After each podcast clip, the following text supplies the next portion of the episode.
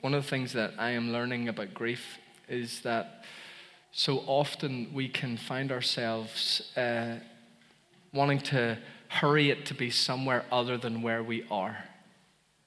In the moments when we feel the grip of grief so intensely, we can want to be somewhere where it doesn't feel quite so intense. And then we move to that space and we kind of feel a little bit absent and we actually long for those moments when we could feel it a little bit more intense. So often we try to hurry grief to places other than where we find ourselves. And uh, I want to just encourage us tonight to not do that this week, uh, this month, as we kind of move through things. Um,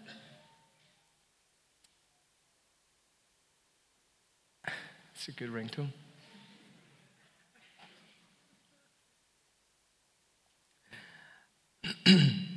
I'm learning that grief can't be hurried.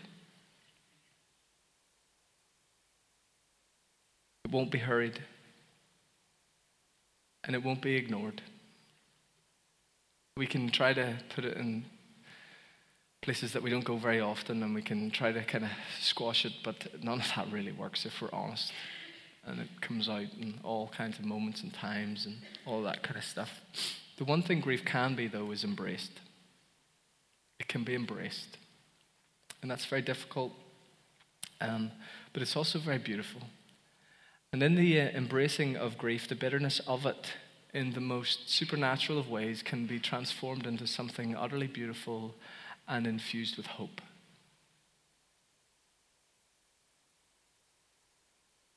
I want to remind us of some things tonight, but I don't want to hurry you there.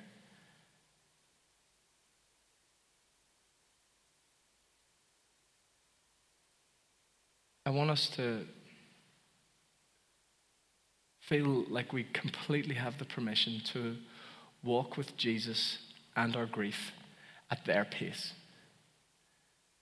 At their pace.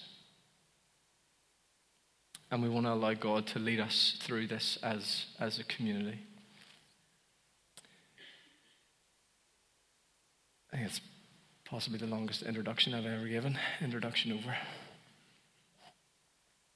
Um, the first thing I, want to make really clear for us tonight as we reflect on Robert's passing is uh, this was not God's plan. This wasn't uh, God's idea. This is not His will. And I know for some of you that causes some uh, theological hurdles, but it's, it's just true. This wasn't God's idea, and this was not His will.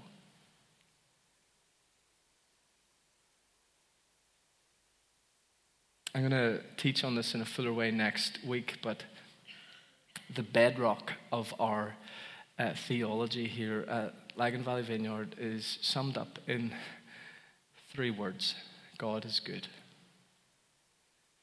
God is good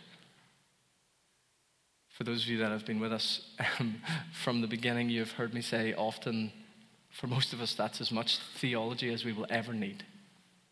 God is good. He is good. He is good.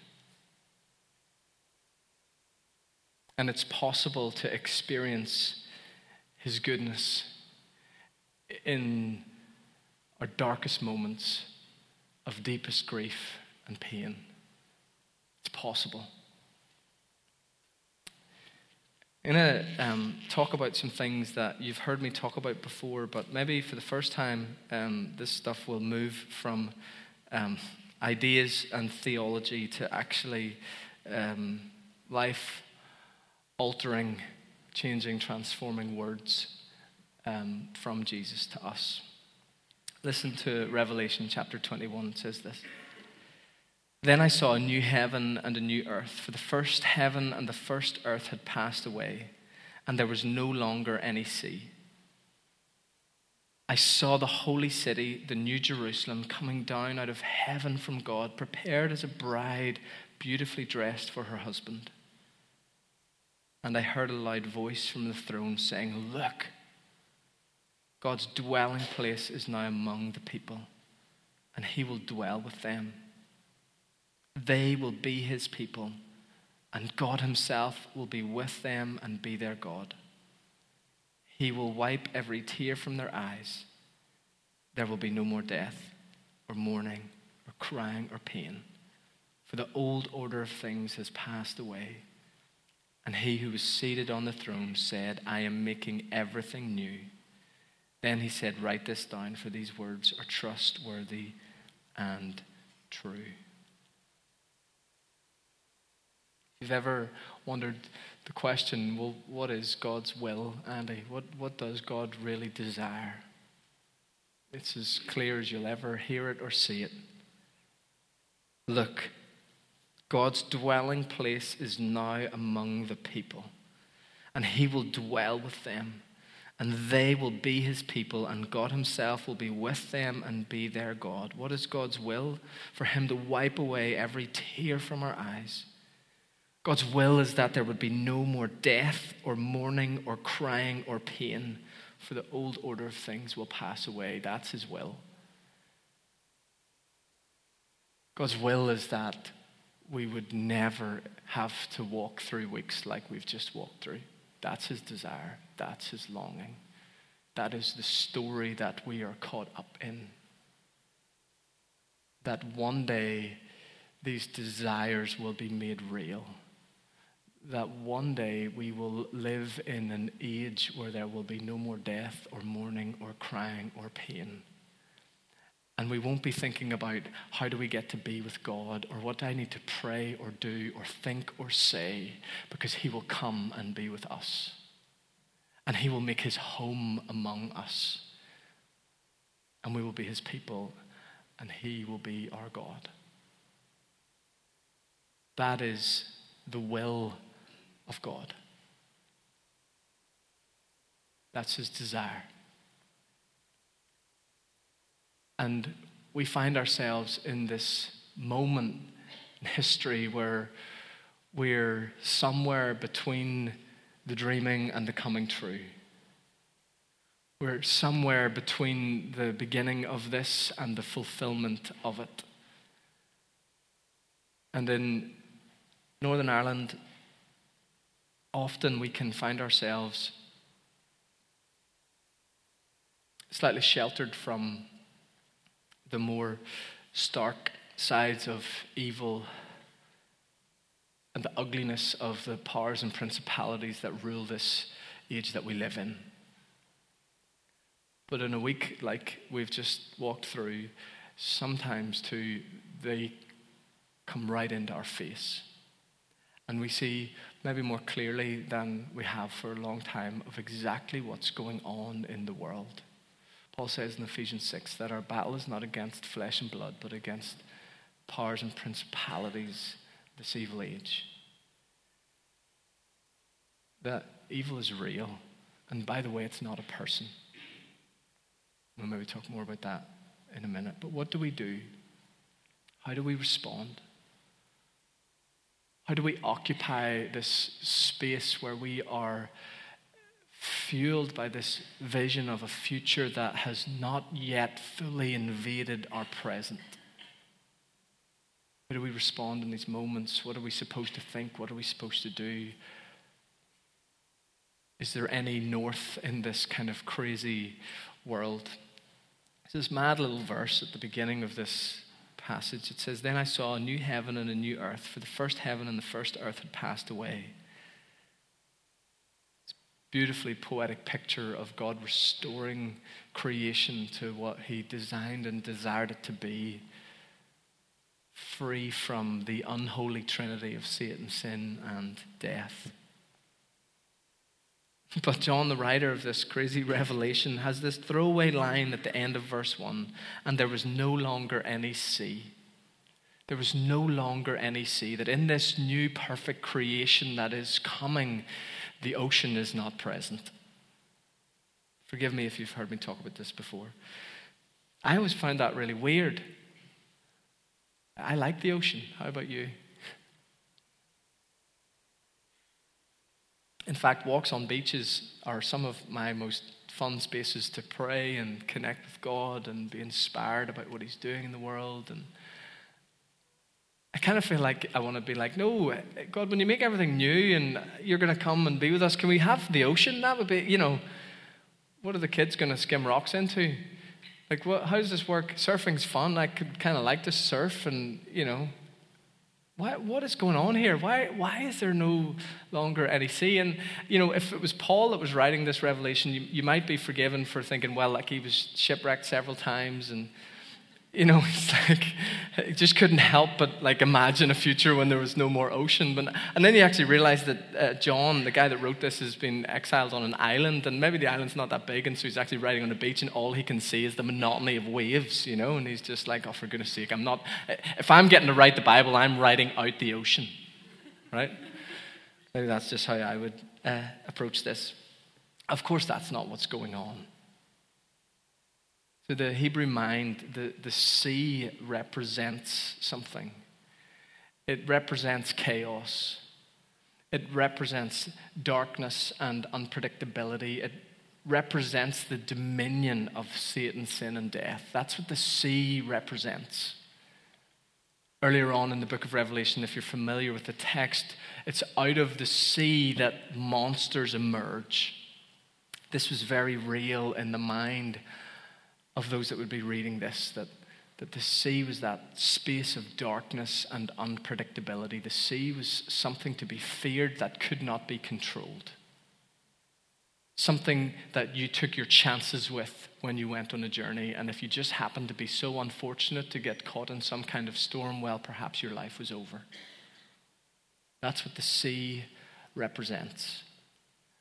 And so when John is writing that God's going to make everything new and he is going to live among us and with us. What he's saying is there will be no more chaos. There will be no more evil. There will be no more darkness. There will be no longer anything from which we need to be terrified of overwhelming us, taking over our lives and literally drowning us in the darkness of it. That's what he says is coming. I don't know about you, but weeks like this, I long for that.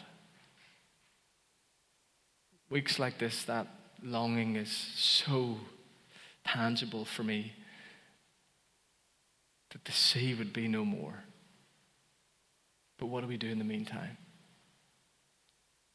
Because I don't think our job is to just gather in rooms like this and try to hype ourselves up into some sort of religious frenzy, denying the reality that the world is indeed full of suffering and pain. That the sea is a reality for so many of us and so many of our communities and so many of our families. What do we do in the meantime? Matthew chapter 14, verse 22 says this. Immediately, Jesus made the disciples get into the boat and go on ahead of him to the other side while he dismissed the crowd. After he had dismissed them, he went up on a mountainside by himself to pray. Later that night, he was there alone, and the boat was already a considerable distance from the land, buffeted by the waves because the wind was against it. Shortly before dawn, Jesus went out to them walking on the lake. And when the disciples saw him walking in the water, they were terrified. It's a ghost, they said, and they cried out in fear. But Jesus immediately said to them, Take courage, it is I. Do not be afraid. Lord, if it's you, Peter replied, tell me to come to you on the water. Come, he said. Then Peter got down out of the boat and walked in the water and came towards Jesus. But when he saw the wind, he was afraid, and beginning to sink, he cried out, Lord, save me. Immediately, Jesus reached out his hand and caught him. You have little faith, he said. Why did you doubt? When they climbed into the boat, the wind died down. And then those who were in the boat worshipped him, saying, Truly, you are the Son of God.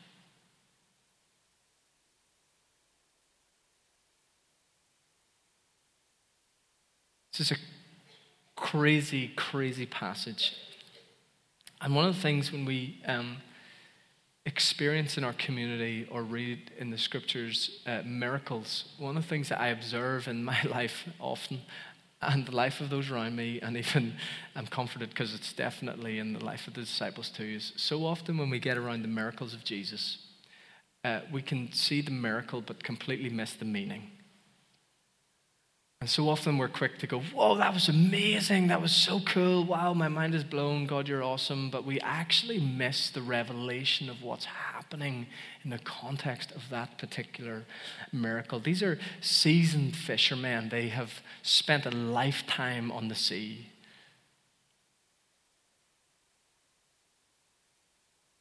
It says the boat was already a considerable distance from the land, buffeted by the waves because the wind was against it. Shortly before dawn, Jesus goes out to them walking on the water. So these men have been battling with the elements, with a storm literally all night long. It is just before dawn, that moment of the night when it's at its absolute darkest. These aren't coincidental details here in the story. They're exhausted, they're scared, they're unsure what's going to happen. And I don't know what your imagination paints this picture as when you've read this text before, but certainly for me, for a long time, whenever I heard stories of Jesus walking on the water, I kind of imagined Castlewellan Lake on a beautifully calm day with somebody similar to like Obi Wan Kenobi just hovering across it. That was kind of how I imagined things. Um, if you are interested, go home tonight and YouTube um, crazy, mad storms in the ocean, right? Like you get the mad, I know, sorry, forgive me, I have slightly weird uh, pastimes at time. But you can, you can see uh, there just how bad storms in the sea can get. And this story is something much more akin to what you would see in one of those videos than like Peaceful Castlewellan Lake. This is a storm in the middle of the night in a little boat. The wind is howling, the waves are crashing. Nobody wants to talk about how far they've got to go to land. Nobody wants to talk or bring up the fact that this might kill them all. They may not get through. None of that's happening. They're just doing everything they can to get their boat through this storm. And then somebody sees something that looks like a person as the waves are rising and falling. Did you see that? I could have sworn I saw somebody out there. They remember what the sea represents. So immediately they go to demon or ghost. That's where they go. That's why they're terrified. The sea is the dominion of darkness. There's monsters lurking beneath it, and all of a sudden they start to see something. And they are terrified.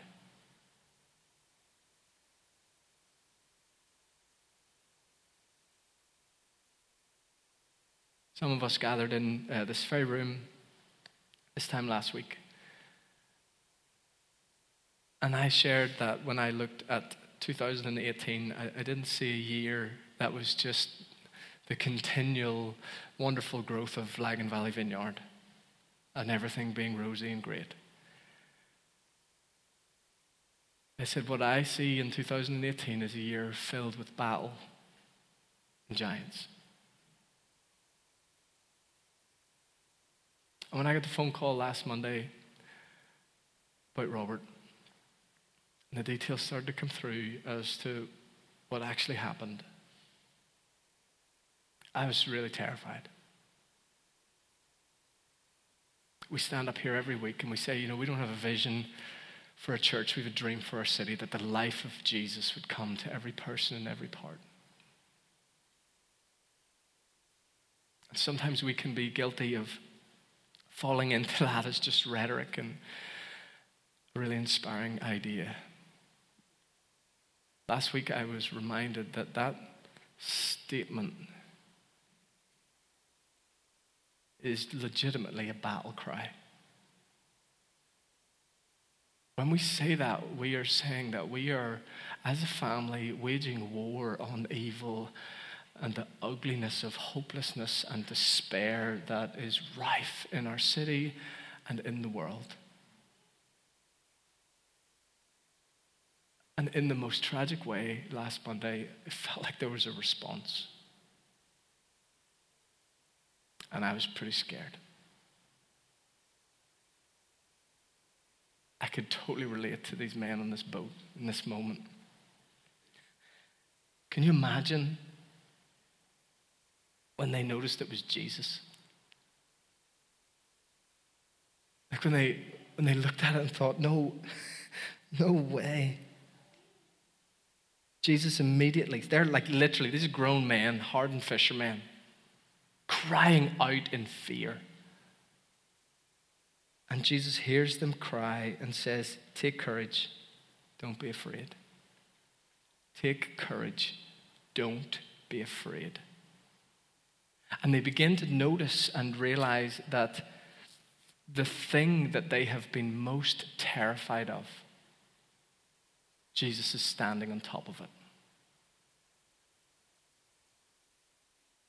In this moment, we often think of the miracle as Jesus can defy gravity. Like, isn't it cool? Jesus can actually defy gravity, he's like above physics. That's totally missing the point. I mean, it's true, right? But that's not what's happening here. In this story, Jesus is standing on the sea. He's standing on the sea. The thing that they are most afraid of, the thing that they believe could literally overwhelm them and drown them in the ugliness and evil of it, Jesus comes to them walking on top of it and says, Don't be afraid. Don't be afraid. Don't be afraid.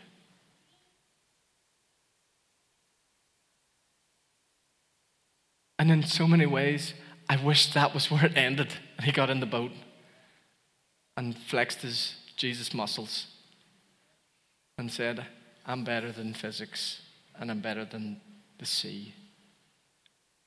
And follow me and everything will be okay. But that's not what happens. Take courage as me. I'm standing on this thing you're scared of. Lord, if it's you, Peter replies, tell me to come to you on the water. Come on, then, he said. No doubt you've heard many times people preach if you want to walk on water, you've got to get out in the boat. And this text often we like hooray for Peter's incredible faith. And, you know, there's truth in that. But again, we misunderstand the context of the text. Peter was, Peter was a he was a really good Hebrew. He understood the rabbinical model, he understood discipleship. And when somebody followed a rabbi, which is what Jesus was, what's going on there is the rabbi is teaching them how to live the rabbi's life. So everything the rabbi can do, the disciple will eventually do. That's the framework. And then when you read the Gospels, it makes sense. That's why Jesus goes around healing people and then tells his disciples, okay, you go do it now. So Jesus goes around casting out demons and says, okay, you go do it now. That's why Jesus goes around releasing hope and life and freedom to everybody and then says, okay, now you go and do it. And when you read the book of Acts, it's like the ministry of Jesus is just continuing. Why? Because that's the point of discipleship, that everything that's available to the rabbi is available to the disciple. Everything that's available to Jesus is available to those who follow him. Peter understands that. So he says, if it's really you, tell me to come.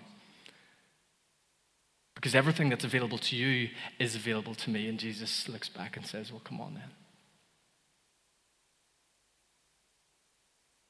My belief that Jesus can stand on the sea is great.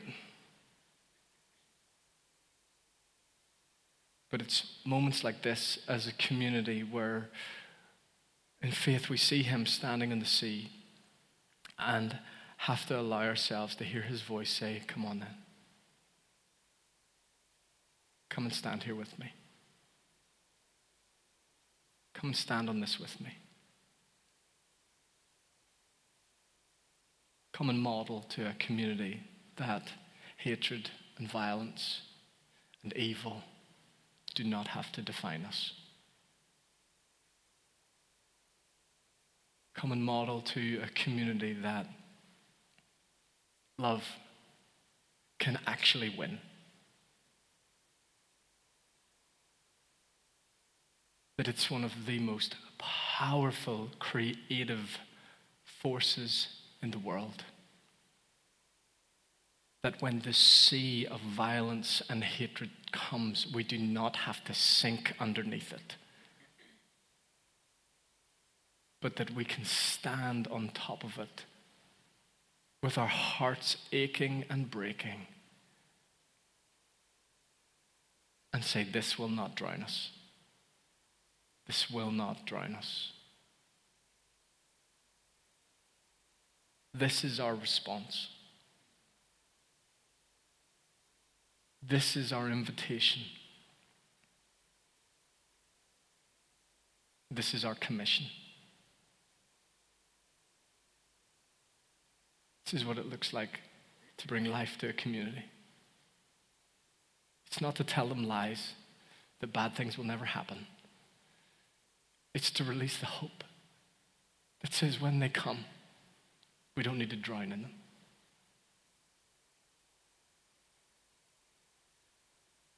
That we don't need to be afraid of our pain.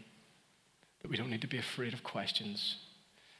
That with Jesus, we can learn to stand on the things that scare us the most.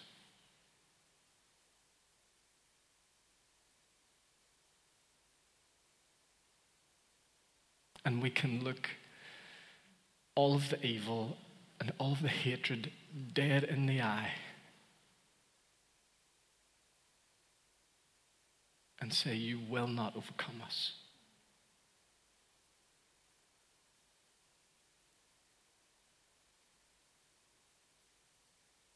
That's our response. That's what it looks like. And I don't want for a second to suggest to you tonight that it's easy.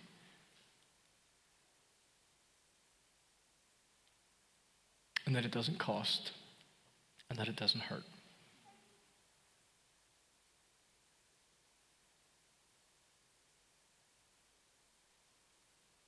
But it's the only thing we would be interested in doing with our lives.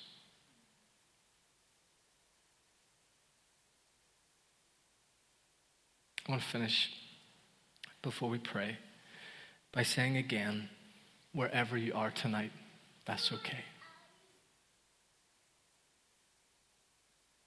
Some of you are stuck at the back of the boat, happy that somebody somewhere can hear that it's Jesus and is thinking about getting out.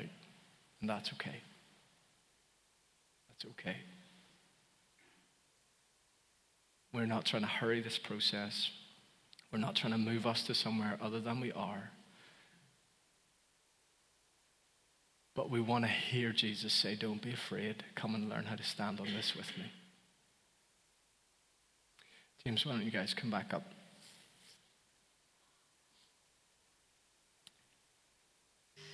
Just as we begin to respond, I want to read another ancient prayer over us and then the band are going to um, just begin to lead us in, in, in worship, and uh, then we're going to pray for several different um, people and situations as we move into. Um, do you need this? And spiritual warfare for me can be um, summed up in a pretty s- simple phrase. Um, just focus on Jesus. Just focus on Jesus. So, as we begin to pray, we're going to worship, and uh, we're just going to do that together. We're, we're going to focus on Jesus. We're going to we're going to worship Him. We're going to remind ourselves of the story that we're part of, and we're going to invite His presence to come and fill us with the strength and the power that we need to actually do this. I don't know when the last time you actually tried to stand on top of water was, but usually it doesn't work. We need the Holy Spirit.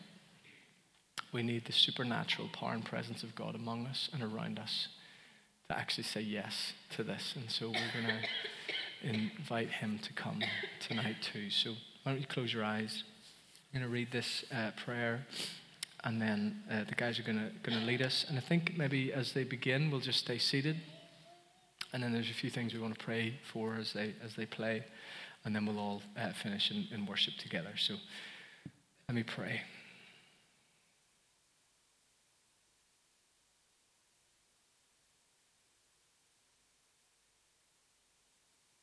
Father God,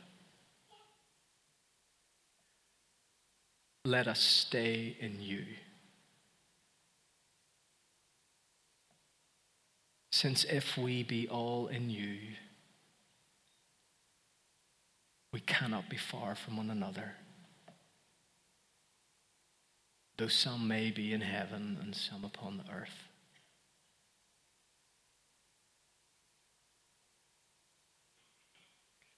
Lord Jesus, tonight we confess our fear.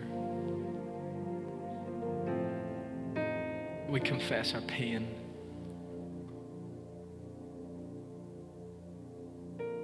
We confess we're full of questions.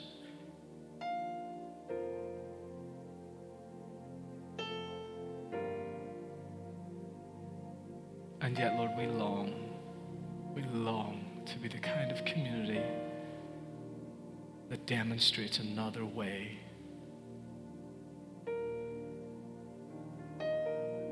A way of life, a way of love,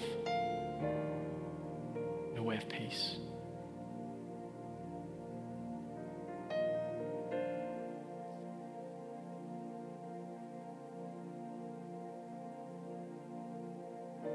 The Holy Spirit, would you come? Come